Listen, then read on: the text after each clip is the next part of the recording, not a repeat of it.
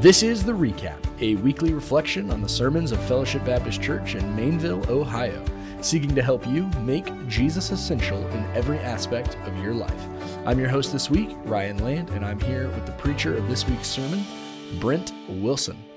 Brent, you ready for another icebreaker, hard-hitting question? Oh, I guess. Okay, so this week's sermon topic was church discipline. Uh-huh. And so I want to know what form of discipline your parents used on you that you hated the most.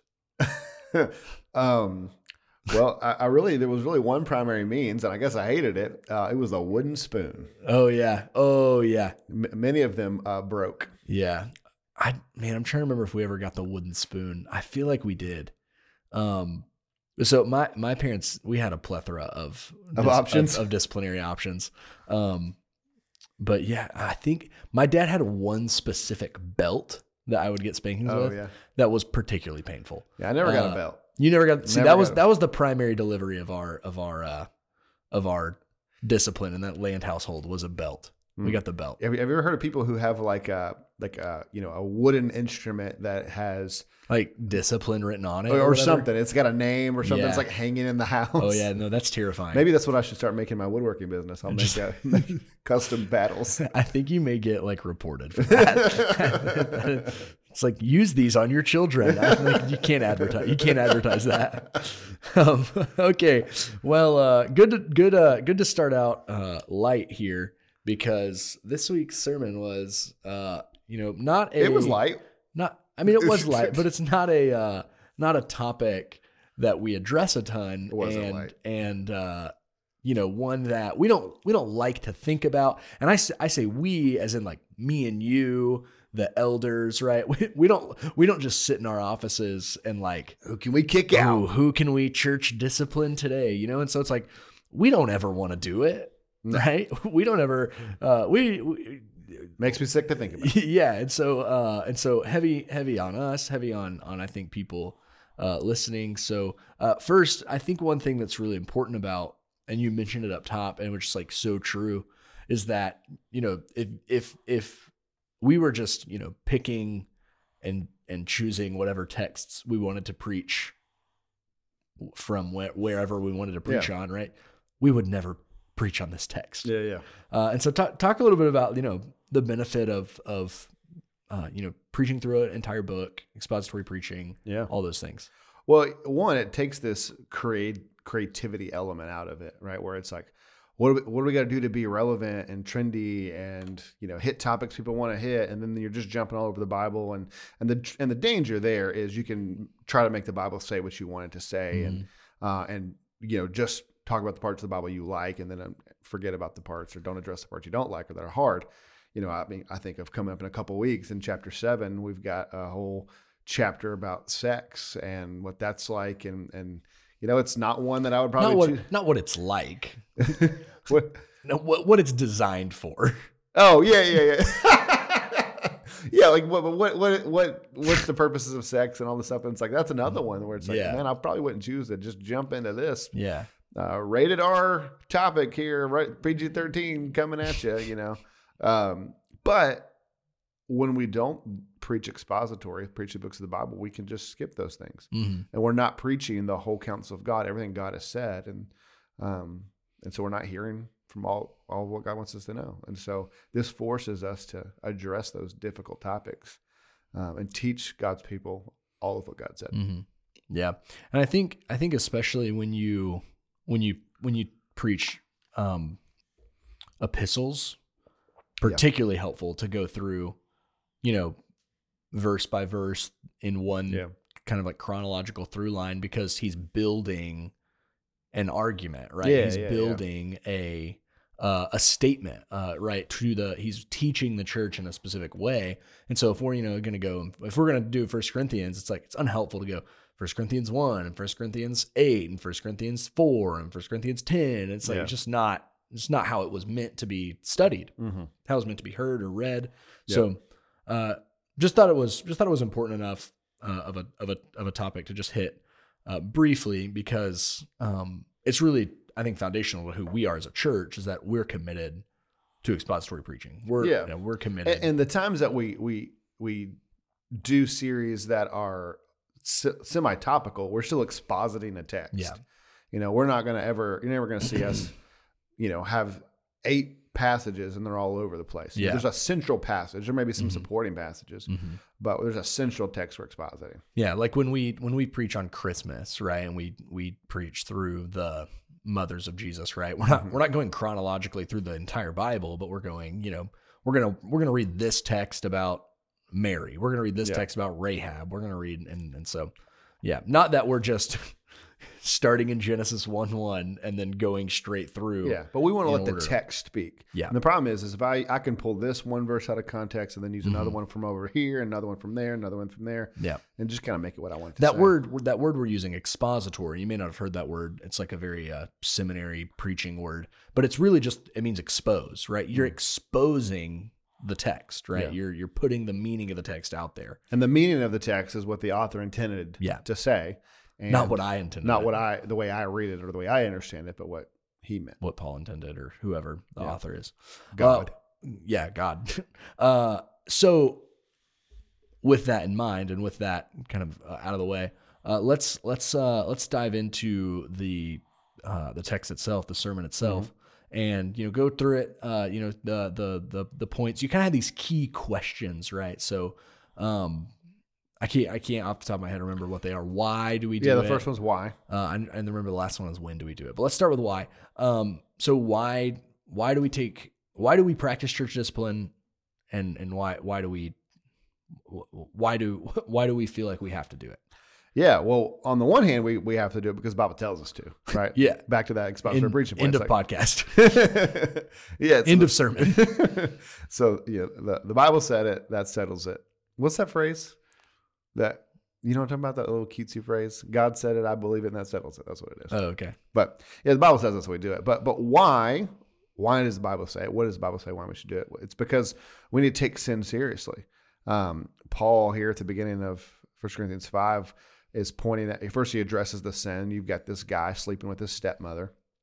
We believe it's his stepmother because of the way the phrasing. He doesn't say his mom, but his father's wife. Mm-hmm. And so he's sleeping with his stepmom. It's an ongoing sin because Paul uses the present tense. So he is doing this still. And so it's this ongoing sin issue. And Paul's big point that he points out is that even the pagans know this is wrong. Mm-hmm. And that's particularly alarming in a pagan society of the Romans who had no quarrels with temple prostitution, with orgies happening in the temple. Like it was a very sexualized culture.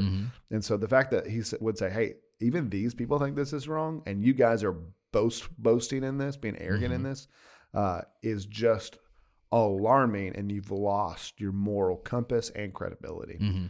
So I really think the why is, hey, sin is serious business.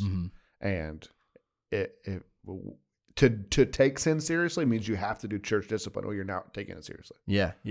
I think when you don't do it right, I think it shows a lack of concern about the purity of the church, right? Mm-hmm. You don't actually see, and you get into this when he's talking about the leaven being in the lump, right? Yeah. Is you're just saying, well, it's actually not that big of a deal that there's impurity in the church, right? It's actually not that big of a deal that there's ongoing unrepentant sin in our church, when in reality it's like there could be nothing worse, right? Than and sometimes people's pushback to that's going to be, oh well, we're trying to be loving, we're trying to care for them, but we're trying to be loving by, you know, being patient or whatever. But it's actually not loving to just let people continue in some unrepentant sin that's destroying their life. It's actually the opposite. It's hating them. I think the alcoholism illustration is the most potent here, because in a way, I mean, I think we have some more moral clarity and lack of, but we don't want to use as much tact. We don't feel the need to use as much tact when we address that sin of alcoholism or drunkenness. Because it seems so clear to us. Yeah. And so it's like, whereas some sexual sins and stuff, I think, you know, there's some cultural baggage that comes with even just embarrassment in addressing it or whatever. But like, we can look at someone who's an alcoholic, who's unrepentant in their drinking, and say, you are actually poisoning yourself. Yeah. Like, if you continue to do this, there will be actual physical harm to your body. Mm-hmm. And what we have to do, I think, is transfer that mindset to the soul and say, any unrepentant sin in your life is poisoning your soul. Yeah. Right. Slowly and effectively. Yeah. Your habitual habit of gossiping is destroying your soul, destroying the relationships around you, destroying your credibility, and it's just damaging your life. Yeah. Yeah. It's not neutral. Yeah. I think it's easy for us to see the lack of neutrality in some sins when we need to, you know, think about, it's like, well, there's some sins, like, well, is it really that, is it that big a deal? Like, they're going to get upset and they're going to stop coming and they're going to stop giving and they're going to stop serving. It's like, is it really worth it to bring this thing up to them? Yeah. And I think if we're going to take sin seriously, like God does, that it's got to be like an overwhelming. Well, yes. Yeah. And it's like, if you're trying to build a business organization, that's not worth it because you want the manpower and the money power. Yeah. But if you're trying to build a church, then that's exactly worth it. No, that's exactly, because the goal is different, right? Yeah, yeah. That's really good. And so, talk about cancel culture a little bit. You talked about this in the sermon, and I'm just Well, it's interesting. Like, it's such a hot topic. Let's cancel the guy in Corinth. You know? Yeah.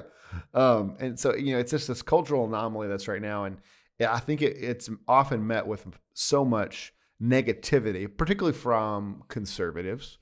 Yeah. Because probably there's been people canceled for silly reasons, or there's a rush to cancel. But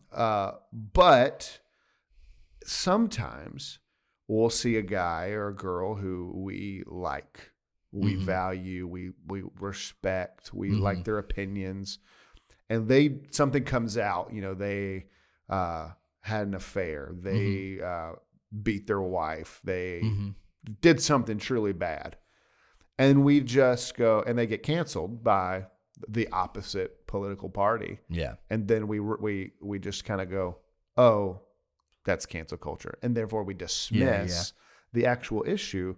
When in reality, we should say, oh, I still agree with that person said or did, but they've lost the right, at least for a while. They can be restored, but they've lost the right for a while to be able to speak with the moral clarity anymore. And so they need to take a time out. Yeah. Yeah. I think this, when you were talking about this in the sermon, the one that came to my mind, and it's a little bit of a trickier situation because this guy passed away before these, like, justice could be served and really the restoration could happen. But I thought of Ravi Zacharias. Oh, yeah. We have all these sort of sexual abuse allegations that are being confirmed by multiple witnesses. There's been cover up by his organization, and he died before there could really be any ability to restore or. To have justice, his opinion, his thoughts on him. Yeah. Is he repentant? Right. Is he, you know, whatever. But so that's a little bit of a trickier situation, but I know that there were people who were saying, let's throw out all of his books. We don't need to read him. We don't need to listen to his talks, his sermons. Like we need to be done with Ravi Zacharias. And there were other people that were saying, whoa. It's like, but he still said some good stuff, and he still said some, you know, it's like, so why is it just like, why do we got to throw everything out just because of this thing? And I think there's a middle ground, and I think you just hit it. It's like, he said some good things, right? He said some helpful things, but we have to call a spade and say, like, he was saying those things and doing reprehensible things when no one was looking. Right. And so, the other tricky part about this is, like, if he was still alive, buying his book puts money in his pocket. And you don't want to, you might like what he says, but we don't want to support monetarily him if he's, particularly if he's not been restored. Yeah. But I think this is an interesting, I think we can, the fact that this is not cultural discipline, which is what is exerted by means of social media or whatever, the mainstream media, it's church discipline. Right. It's our responsibility It's like, we're not, it's not our job to go lambast people on Facebook or Twitter. Right. We can't hold, and Paul says this at the end, right? We can't hold those people accountable. Yeah. That's not our job. Yeah. It's, to me, there's a little bit of a tension here, because on the one hand, you're right. It's not our job to police those people, mm-hmm. to call them to repentance. We're supposed to call them to faith because they're unbelievers. Yeah, yeah. On the other hand, and this is where this Donald Trump example I used, mm-hmm. I think is true. It is our job to speak clearly to that issue, right? Mm-hmm. It may not be our job to actually deal with that person personally. Yeah. They're not in our church. They're not our responsibility. Mm-hmm. But it is our job to speak clearly. Particularly a public figure who's done something one way or the other. And when we speak publicly about that person, we need to speak clearly about mm-hmm. Where we stand on this issue. Yeah. And so in the example of, the Access Hollywood tape where Trump mm-hmm. is really talking about how he's abusing women and getting for fun. Bragging about it. And they'll let him do it and all these things. Yeah, yeah. Our response to that should have been clear, reprehensible, this is wrong. Mm-hmm. Instead, what we found was many Christians, not all, many, and particularly like leaders. famous leaders, excusing it. That was so long ago. All men talk like that. Things like that. Yeah. Locker room talk. And then, they ended up meeting with him pretty closely afterward and then acting like he got saved or something. Yeah. And so I think that, while it's not our job to discipline outsiders, it is mm-hmm. our job to maintain our moral credibility. And I think that example ruined our moral witness to mm-hmm. the world, mm-hmm. right? Because now, and if you contrast that with, you go back however many years to Bill Clinton, mm-hmm. Bill Clinton has his scandal in the White House. Yeah, we had it right then. Yeah, Christians outcried. And this is wrong. Leadership demands morality and character. Yeah. Character matters. Fast forward to Trump. All of a sudden, it doesn't matter anymore. And so what now the Bill Clinton thing looks like is political expediency. Mm-hmm. And so, and I also think when it you're talking about having this moral credibility, is that then when it comes to church discipline, right? I'm gonna I'm trying to confront this brother over his sin of gossip, mm-hmm. and he says, "Bro, you were on Facebook defending political figure X, Y, or Z for doing this awful thing. And yet you're going to come try to correct me." That's a great point. Over this behavior. And so I think the Bible is a book of ethics, right? There is an ethical life that following Jesus demands. And what we're not saying is that everyone has to do it perfectly to have any moral credibility. But I think we do have to affirm the ethics of the Bible, no matter what. Yeah. To maintain moral credibility, specifically not for political purposes, but for relational purposes, for when we have to do this, right? We want people to know that we're doing it out of love and out of care, not out of distrust for them because of their political leanings or their teachings or their whatever. Well, you're right. It makes you lose all ability to have any credibility to speak to any issue when everybody can point to this and be like, I can't take you seriously. And this is Paul's point too. And I think with the Trump thing is that the world, quote unquote, non-Christians called this bad. Yeah. And it's they got it right. They got it right. And the Christians are getting it wrong. Mm-hmm. And this is Paul's point. It's like, even the pagans know better. Yeah. And so Paul's just as concerned as Paul is with this guy sinning with his stepmom. He's almost more concerned with this church's inability to notice that, to realize that. Yeah. And I think that's a tricky point now, because there's a lot of things that the world, and this would have, I don't want to be like the world is worse now than it was when Paul was writing 1 Corinthians, right? Mm-hmm. The world was significantly bad then. Yeah. And it's also significant. It's not like we're getting worse. Yeah.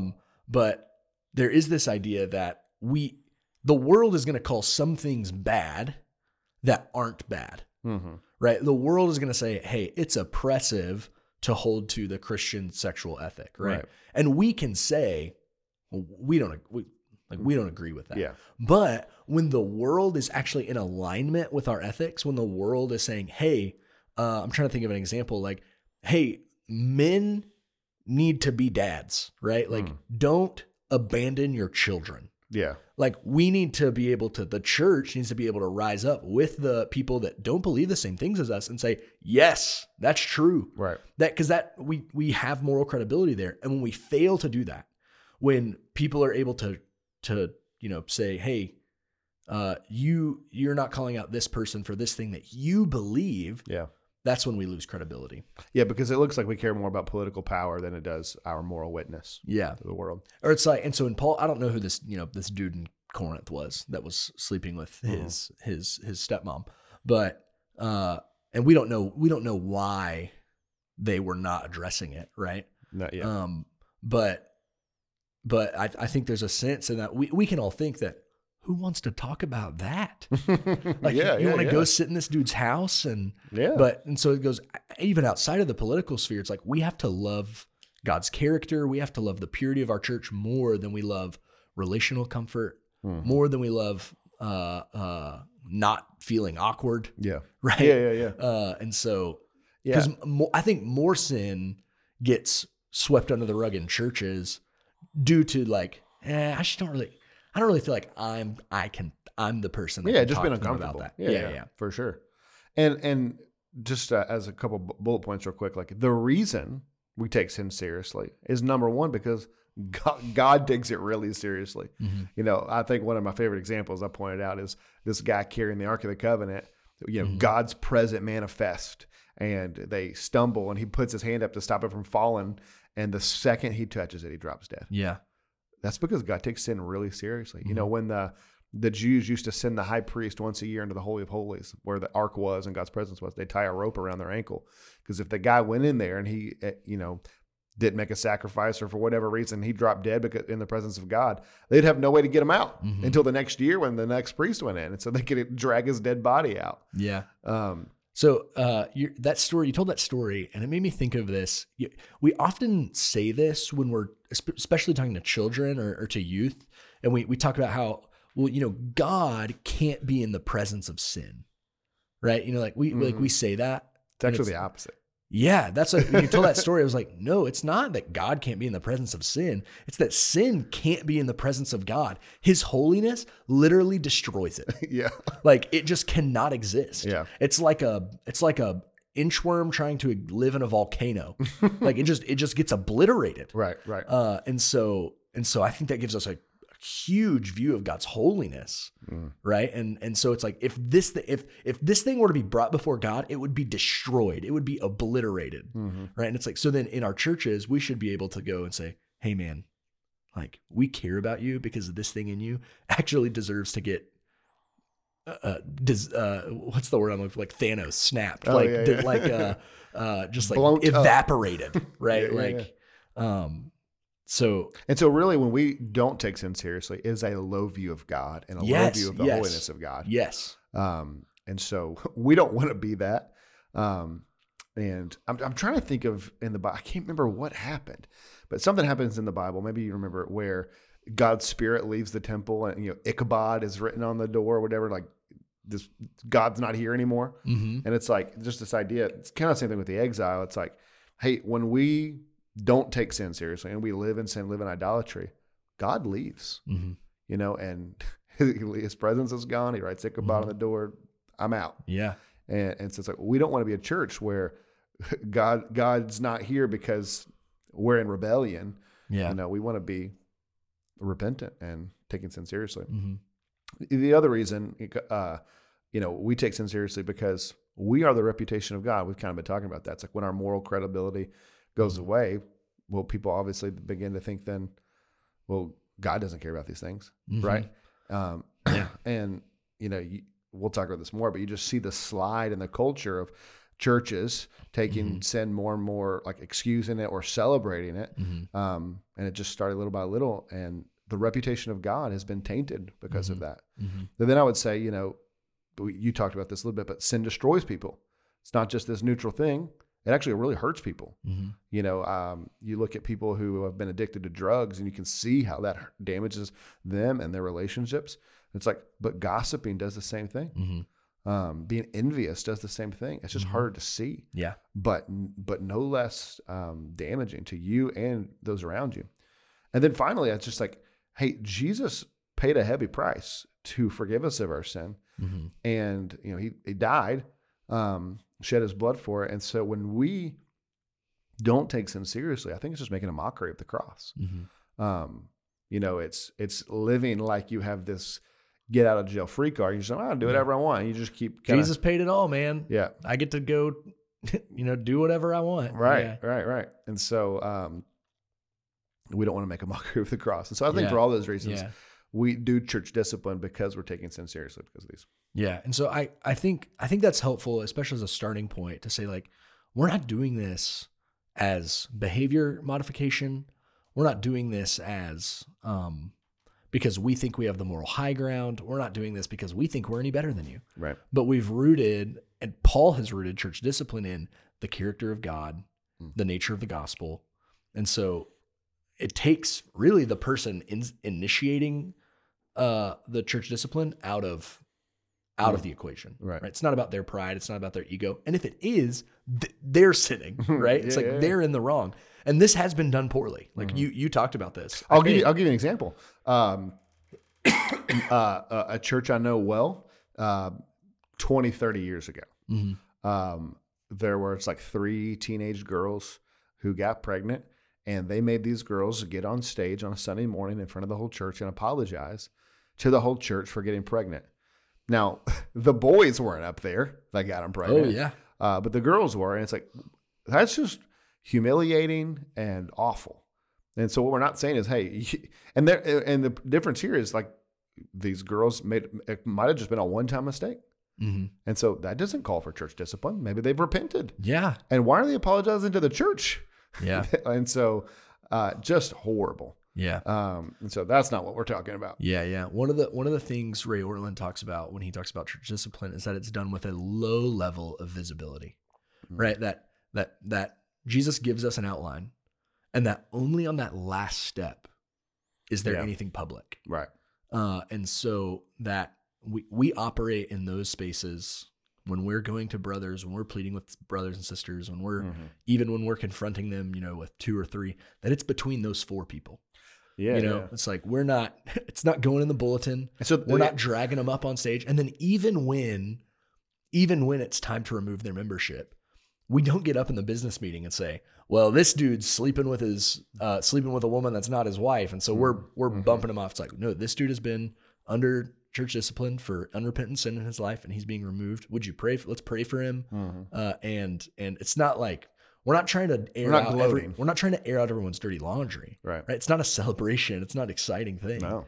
And it's not a juicy thing, right? That's gossip. Yeah. And so doing it, the intention, I think, is to do it with a low level. And so the hope is visibility, that it happens in our church and no one knows about it. Yeah. Yeah. Exactly right. Because two or three people went and called this brother out, and the brother was like, man, you're so right. I got to stop this. Exactly right. The church discipline began and ended. Yep. And that's really the second point, is that the goal of church discipline is restoration. Yeah. The goal is not to get to the last step where we remove them. The goal is that one goes, two go, three go, whatever. And eventually this brother hears them, is grieved over their sin, and is like, I need help. Will you help me get out of it? Mm-hmm. And we go, yes. Yeah. And we then start walking with him. And then when he falls again, and he's like, I struggled. It's like, all right, man, let's get back up and keep going. Then it's like, we don't have to go into church discipline again, because now we're just in the Christian life of we all fall and then repent, and we fall and repent. That's a great point. I think, you know, you think about pornography, right? Someone's addicted to pornography and they're like, I think there's kind of two attitudes someone could have about it. Either like, just like, hey, kind of everyone does it, so it's not that really big of a deal. It's like, that needs to be addressed, unrepentant. But then also sort of like I can't do it. The sort of apathy, like I can't stop, like unrepentant. Yeah, yeah. And so I think, you know, you go and you counsel with that person, and you, it's like if you get to the point of repentance, and then 6 months down the road they come to you and they confess that they've done it again. It's not like, dang, dude, we got to start this all over. You know, it's like you confessed, let's pray, let's be healed. Like James tells us, and then we move on, right? Yeah. There's no discipline, not church discipline at that point. It's just confession and repentance and prayer and the Christian life. Yeah. And that's the hope that comes out of this. Right. Right. Yeah. Right. The other crazy thing about this part of the sermon that the point is restoration is the way Paul talks about it when he says that hand him over to Satan. Mm-hmm. And that's a challenging passage. And but I do think Job really does serve as kind of the formula in that. And we kind of talked about this last week. You kind of asked this interesting question, and we talked about how when Satan attacks, it's actually God doing something in your life, but he's mm-hmm. using Satan as the means to accomplish it. Mm-hmm. And so Satan is the means by which God is keeping Paul humble in 2 Corinthians, with the thorn in the flesh. Yeah. Satan is the means by which God is teaching Job about who he is. Satan is the means by which, if we hand someone over to Satan, remove them from membership, mm-hmm.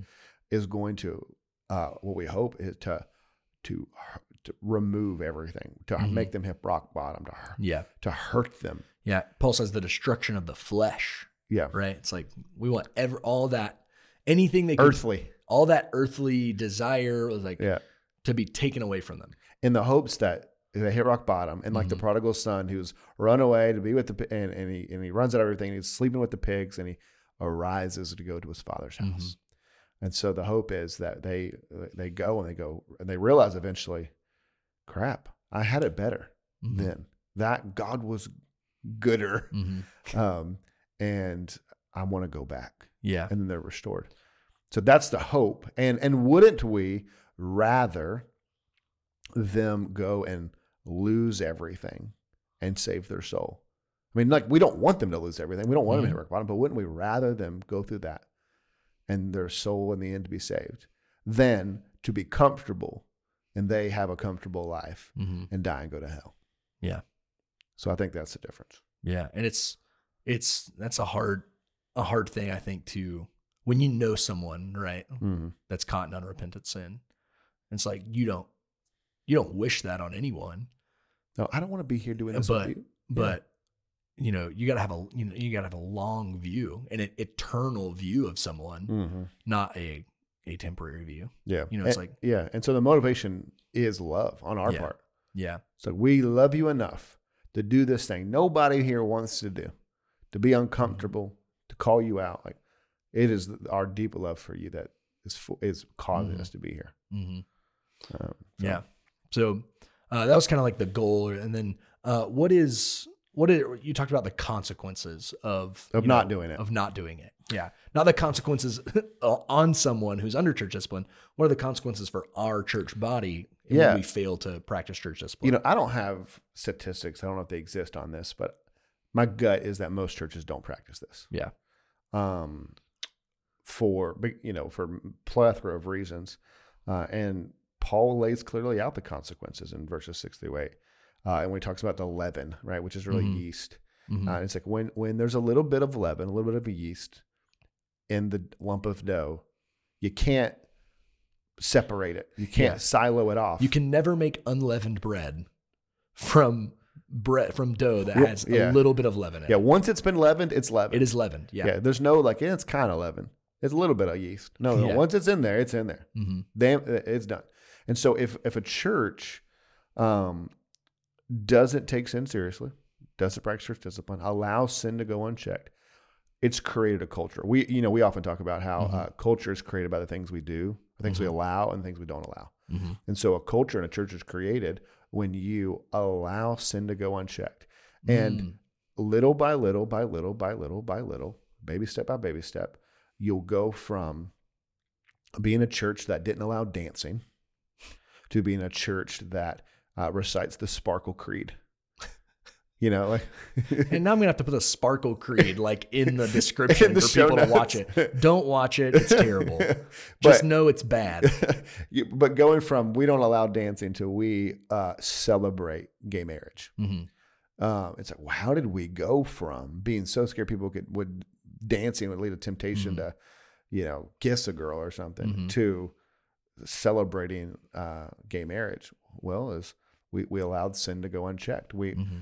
The couple moved in together before they got married, and we're like, well, no big deal. And then we, they're sleeping together, but That's their business. Mm-hmm. And like, think about the rise of divorce. Like, no, that's, I think that's a perfect example. Church, like people got divorced in churches, and it's like, well, you know, they fell out of love, you know, well, yeah, and not really our business. Yeah. Yeah. And I think that's what people would say. What if you go back and the church did church discipline on every person that was about to have an unbiblical divorce? Yeah. And pleaded with them. Yeah. Pleaded with them. We'd probably have a very different world today. Yeah. I think it's a great example of, you know, we have the same divorce rate. Yeah. We as Christians have the same divorce rate as the world around us. It's like even the pagans, you know, see this. Yeah. And you don't. And so I think the thing you said about, you know, what do we celebrate? What do we permit or tolerate? What do we celebrate? What do we tolerate? Mm-hmm. And what do we reject? You know, is that sometimes things get that are in the, we're in the reject category, get moved into the tolerate category. Yeah.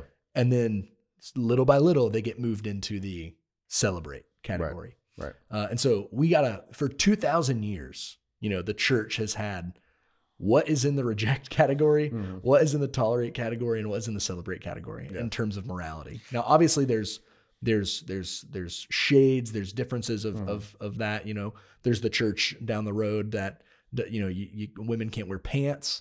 I don't see that in the Bible. I think they're wrong on that. I don't think that it's sin to make them not wear pants or whatever, but I don't think it's, you know, the Bible is very ambiguous about what to wear to church. Mm-hmm. Mm-hmm. And so I think if we reject the things the Bible tells us to reject, we tolerate the things the Bible tells us to tolerate, and we celebrate the things the Bible tells us to celebrate, we can avoid this cultural erosion, this erosion of our conscience, of our morality. And here's where I think this often, why we get in this trap a lot of times. We don't want to lose the relationship. Mm-hmm. And we think if we address the problem, we lose the relationship. Mm-hmm. And so particularly when it's your kid mm-hmm. or it's a dear friend, and they're all of a sudden living in a lifestyle that you know is wrong, mm-hmm. you know is harmful to them, you know is unbiblical, mm-hmm. you know is going to damage their life. And you think, man, if I go and tell them, they've got to stop. If I go call them out, they'll never talk to me again. Mm-hmm. That's really hard when it's your kid. Mm-hmm. And I think what we've said, okay, I care about the relationship more than I care about them. And so I want to keep the relationship. And I think there's a way to do both. Mm-hmm. You know, now sometimes no, sometimes you try to be gentle and you be impatient mm-hmm. and loving, and they leave you. Mm-hmm. But that's not on you. Yeah. Our job is to gently and lovingly, call people to repentance for their good and for mm-hmm. God's glory. And so, and to know in those situations that it's like, it's not, the responsibility is not just on you as the parent. Sure. Yeah, right. Yeah. Like it's church discipline. Right. And so, like I'll tell you, any teenage student that's been baptized since I've been here, that I've done the baptism interview, has been prepped for this. Mm-hmm. Like I don't use the word church discipline, but I say, hey, when you get baptized, I don't baptize you. Right. The church baptizes you. And what that says is it's a big moment for you, right? We're going to celebrate you, but it's also a big moment for us to say, hey, we accept you and we take responsibility of you.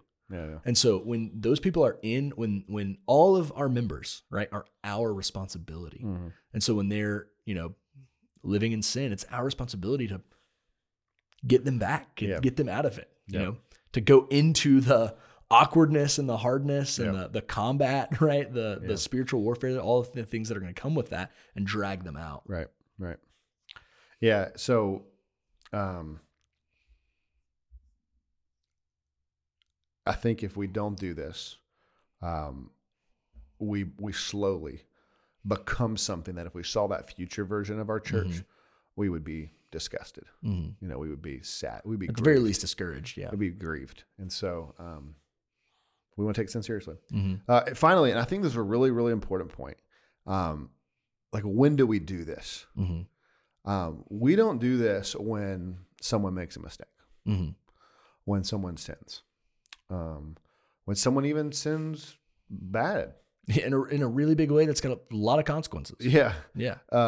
We do this when someone sins and then does it again and does it again, with no remorse and no repentance and no struggle and no battle. Mm-hmm. Because, you know, Paul uses this example in the text about the Passover and how we need to celebrate the Passover, not with the unleavened old life, but with the leavened new life, right? Like not with the old ways of sin, but the new ways of life in Christ and truth and sincerity. So it's like the gospel changes us. Mm-hmm. You know, the Bible talks about there's a fruit of the Spirit, mm-hmm. right? Jesus gives this example of the parable of the sower, that he throws the seeds of the gospel out and they all grow up into these plants. But many of them get choked out by the sun, get choked out by thorns, like they wither and die. And it's the one that bears fruit is the genuine one, the one that mm-hmm. will last till the end. And so there are people that look like Christians, but have false conversions and mm-hmm. have never been Christians. And it's because they don't have fruit. Mm-hmm. And so what the point of church discipline is weeding those people out to change tactics, to go, hey man, we got to replant the seed mm-hmm. and hope it grows in you and bears fruit. Mm-hmm. And so I think the lack of repentance, like, so when someone does something and there's no remorse, no repentance, it becomes the red flag that draws our attention to begin mm-hmm. to investigate. And that's what Matthew 18, process is so helpful. It's like the anti-fruit of the Spirit. Yeah. And so that's why Matthew 18, that process is helping us get to the bottom of, are you actually converted? Does the Spirit live inside of you? Is the gospel true in your life? Because if so, eventually there's going to be repentance and there's going to be life change. Mm-hmm. And if in that process of Matthew 18, we find that there is no repentance and there is no life change and there is no fruit, we, as Matthew 18 says, treat you like an unbeliever mm-hmm. because you are an unbeliever, mm-hmm. at least by all available evidence. Yeah. And as we're changing tactics, we're, instead of calling you to repentance, we're sharing the gospel with you, in hopes that either you repent and prove that you were a Christian and you were just really hard-headed, or that you come to faith for the first time. Yeah. And so it's really important, I think, to say that church discipline is for those that appear in the moment to not be Christians, and we are investigating to find out mm-hmm. whether or not they are. Yeah, yeah. And I just think, like, in youth ministry, particularly, after youth ministry, this is so important. This is like, it makes me wish every church in the world was faithful to this text and faithful to Matthew 18, because what happens so many times is students or college students, they go and they start living lives that are incompatible with the gospel, and they're never confronted over it, and they're never questioned about it.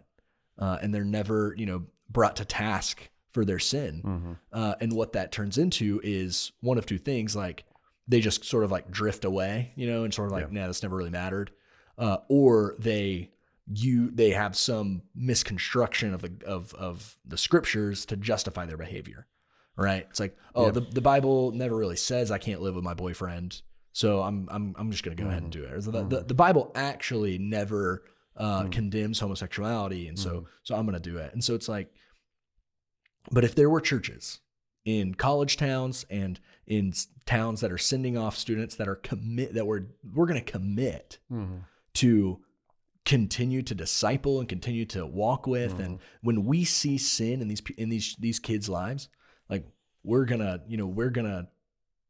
want to give them assurance when they don't have. We're not going to say, hey, well, but they prayed the prayer when they were 6 years old at VBS. Right. And I think that's really the problem, is that you've got these kids that grow up in church and go to youth group, and then they seemingly leave the faith. They've not been in church in 10 years, after college, but they still think they're Christians because they walked this aisle, prayed this prayer or whatever.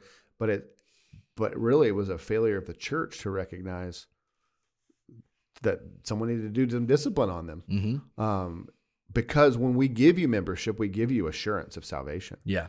And when we do church discipline, we take it away, and no one's taking it away. And so you've got people who are deceived and lulled into thinking they're believers when in reality they're not. Yeah. And that is, which is more, I can't stress it enough, more dangerous than someone who knows they're lost. Because you've got to convince them that they're lost. Yeah. And that's really hard to do, because they'll say, no, I went to church, I prayed the prayer, I said the thing. Mm-hmm. I believe in God. Yeah. It's like, then why do you live like it? And like, well, and they have the theological language to say, like, well, Jesus paid for my sin. Yeah. And it's, and that's why Jesus says in Matthew, there'll be many of you who who cometh before me. Say, Lord, Lord. Lord, Lord, did we not cast out demons? Did we not do this stuff for you? And he says, yeah, you did it for me, but I didn't know you. Yeah. Depart from me, for I never knew you. Mm-hmm. And so really scary, really hard. And it's like, so church discipline is a loving act. Mm-hmm. It's hard. It is weighty. It's uncomfortable. It hurts feelings, but mm-hmm. it is a loving act because, man, I'd rather lose the relationship and I'd rather you lose everything if in the end you ultimately wake up and come to Jesus and be saved than mm-hmm. I stayed comfortable and mm-hmm. you go to hell. Yeah. Yeah. All right. You got anything else you want to add about that before we move into our question? No, I think that's it. All right. I love questions. Well, also, and okay, I got one more thing to say about the assurance thing. Okay. Is that, and this is a positive spin, right? Okay. Is that I know a lot of kids and students that are insecure in their salvation, right? They're like, oh, I keep sinning and I think that means I'm not saved, right? But they are remorseful and they are. Yeah, yeah. And I also, so on the flip side, I think we get to say, no, it's not that you just have to feel like you're saved. It's that there's a whole church roster of people that affirm that you are Christ's, yeah. that you belong to him. Yeah, yeah. And so on the positive side, like when you need affirmation, when you need security of your salvation, it's like, go to your church, like look to your church because you being among them is an assurance of your salvation. Yep. So, yep. All right, let's move on to this, this question. You can always submit a question on the church app, also on the website, and you can find and they're anonymous. And so if you're embarrassed about your question, we don't even know who you are. We don't even know who you are. So this anonymous person, this is about the illustration about the Access Hollywood tape in 2016, which it feels like 100 years ago. Regarding the locker room comment made by the former president, this type of thing has always bothered me. How in good conscience can a follower of Jesus place a vote for leaders we know are unfit? Since God is sovereign and will raise up whom he wills, can we abstain from voting so as to not show our support for those who are clearly unfit for office? So I want to simply answer the question, and then I want to go back and like just kind of dig into it a little bit more. Okay. I think the simple answer is yes, you can abstain from voting. Mm-hmm. People have this, I think, false notion that you have to vote. And if you don't vote, you're somehow like dishonoring those people who fought for mm-hmm. your right to vote. And I would say, no, those people also fought for your right to not vote. Mm-hmm. Freedom means I can do it or not do it. Mm-hmm. But the other thing is you can also vote third party, you know, you can vote for, or you can write someone in. That's the other notion. I think that needs to be dispelled is that elections are for winning. Yeah. No, elections are for... Like, you don't have to vote for the winning candidate. Yeah. You know, like, millions of people are going to vote for the one that loses. Right. Even if they lose by one vote, it doesn't matter. Yeah. It's like, even if it came down to one person's vote, it wouldn't have mattered. Right. And so, vote someone you can support. In good conscience. Yep. Yeah. So, yes, you have every right. And if your do not sear your conscience over voting for political power.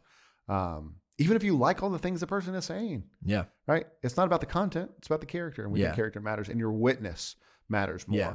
And I think, you know, we, particularly Christians, can be comfortable in that because I don't care who. Because we know who's on the throne, baby. Yeah, like, I don't care who sits in the Oval Office. Yeah.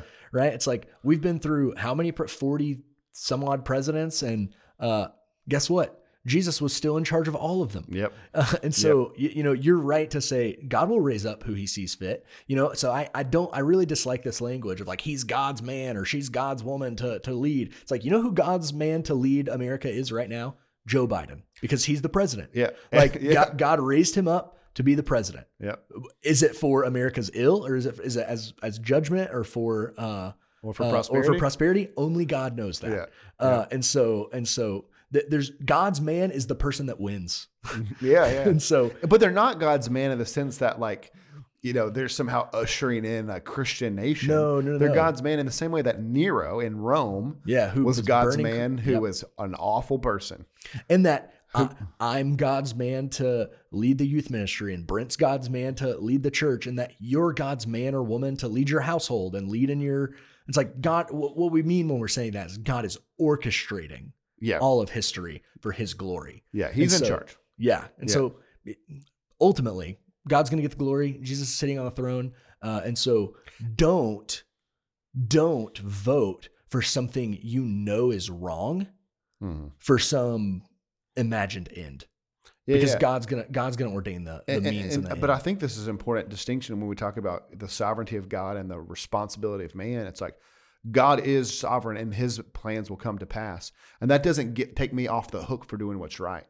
Yeah. Just because God is sovereign is going to do whatever I want doesn't mean I can throw my vote to the bad person because I think he's got the best policy. Mm-hmm. No, because I trust God is sovereign, that means I can do what is right from my own conscience and by the scriptures, knowing that I trust God to do what he thinks is right or what he knows is right. And so I can vote for you. I'm going to write Ryan Land in on the ballot. Let's write in Brent Wilson. No. Let's make it happen. Mayor of Morrow, Brent Wilson.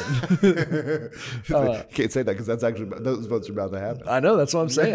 This is the campaign launch event. Oh man. And the last thing, like Paul writes to the Corinthians, I can't remember it's first or second Corinthians, but you know, he writes like the plan of your life is your sanctification. Yeah. So don't undo your own sanctification.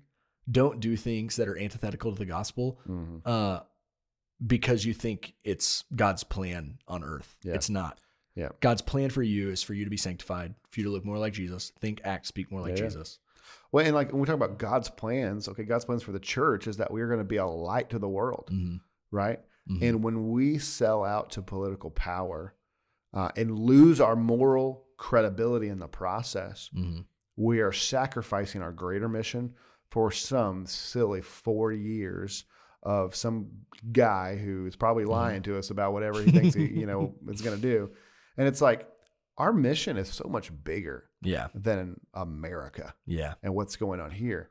And let's not sell our soul or sacrifice on the altar of political power. When we the credibility that the church has to speak to America is so much more important than whoever is running the White House. We've got checks and balances, baby. We can get somebody bad in there. Like they can't do that much damage. Yeah. And I think the last thing that I kind of just think on this topic is like the decision you make every day to wake up, to open your Bible, to live according to that Bible is more important than the decision than whatever person is putting their hand on the Bible on inauguration day. Yeah. Oh, ooh. Like it's, it's more important than the most important thing you're going to do is not going to happen in a voting booth. Right. Like it's going to happen in your church class, Sunday school class. It's going to happen in your neighbor's house. Yeah. It's going to happen on the ball field as you're sharing the gospel. Yeah. It's like, just like that's the last thing I think. We are inundated with political importance. Yeah. And it's inflated our sense of how important it is. It's not. Which is why, Ryan, when I told our church that when I shared this illustration about Trump and the Access Hollywood tape, I hadn't decided whether I was going to do it until I was up there. Actually, I deleted it from my notes because I was not going to do it. And you've got to ask, why am I so trepidatious to share an illustration like that? Well, it's because Christians around the country have Trump flags in their yard, and this is real. When Trump got elected in 2016, I came to work at my last church in Virginia, and one of the pastors on staff looked at me and he said, "Isn't it great? Revival's coming." and I was like, "What?" You were like, "Did Billy Graham get elected? Like something miraculous happened in the life of our church? Is someone healed? Is someone come to faith?" Right? And so it's like this messianic viewing of Trump has anyone. But the reason I was trepidatious to share this thing about Trump is that Christians are blinded by him, and I know that if I press too hard on this issue, people will get mad, people will rebel, leave the church, whatever. And so I still said it because I think it's my job to do that and step on our toes. But how sad is it that I've got to be cautious about rebuking a obvious, flagrantly sinful, broken, jacked up, unfit for office human? And that I'm trepidatious about that because Christians, it's not this. Like, it'd be one thing for the Christian to go to the voting booth and go, "Man, I think this man is awful. but I think I've got to vote for him because of the policies, save the babies, whatever. It's like, there's an argument to be made for that. Mm-hmm. There is a huge difference between that person who's struggling to cast the vote than the guy who's showing up with the Trump hat on, like, this is God's man. This is awesome. We love him. He's, you know, going to change the world for God. Mm-hmm. And it's like, are you blind? Mm-hmm. Like, what? Mm-hmm. And so I think that situation is, I think Paul is saying to us, God is saying to us through Paul, even the pagans know. Mm-hmm. Even the pagans know this dude is bad. We should know. Yeah. So that's all I got to say about that. Well, that's a hot take. And I'm going to have to cut that out because it's too loud. No, okay, wait a minute. That's a hot take. There you go. That one did not peak as much. Well, all right. Thanks for joining us for the recap. We hope this conversation has encouraged you and is edifying to you to keep striving to make Jesus essential in every aspect of your life. If you aren't a part of our church family, we'd love to meet you on a Sunday morning. We gather for worship at 10:30 a.m. For more information, you can always go to myfellowship.church. Thanks for listening. Be blessed.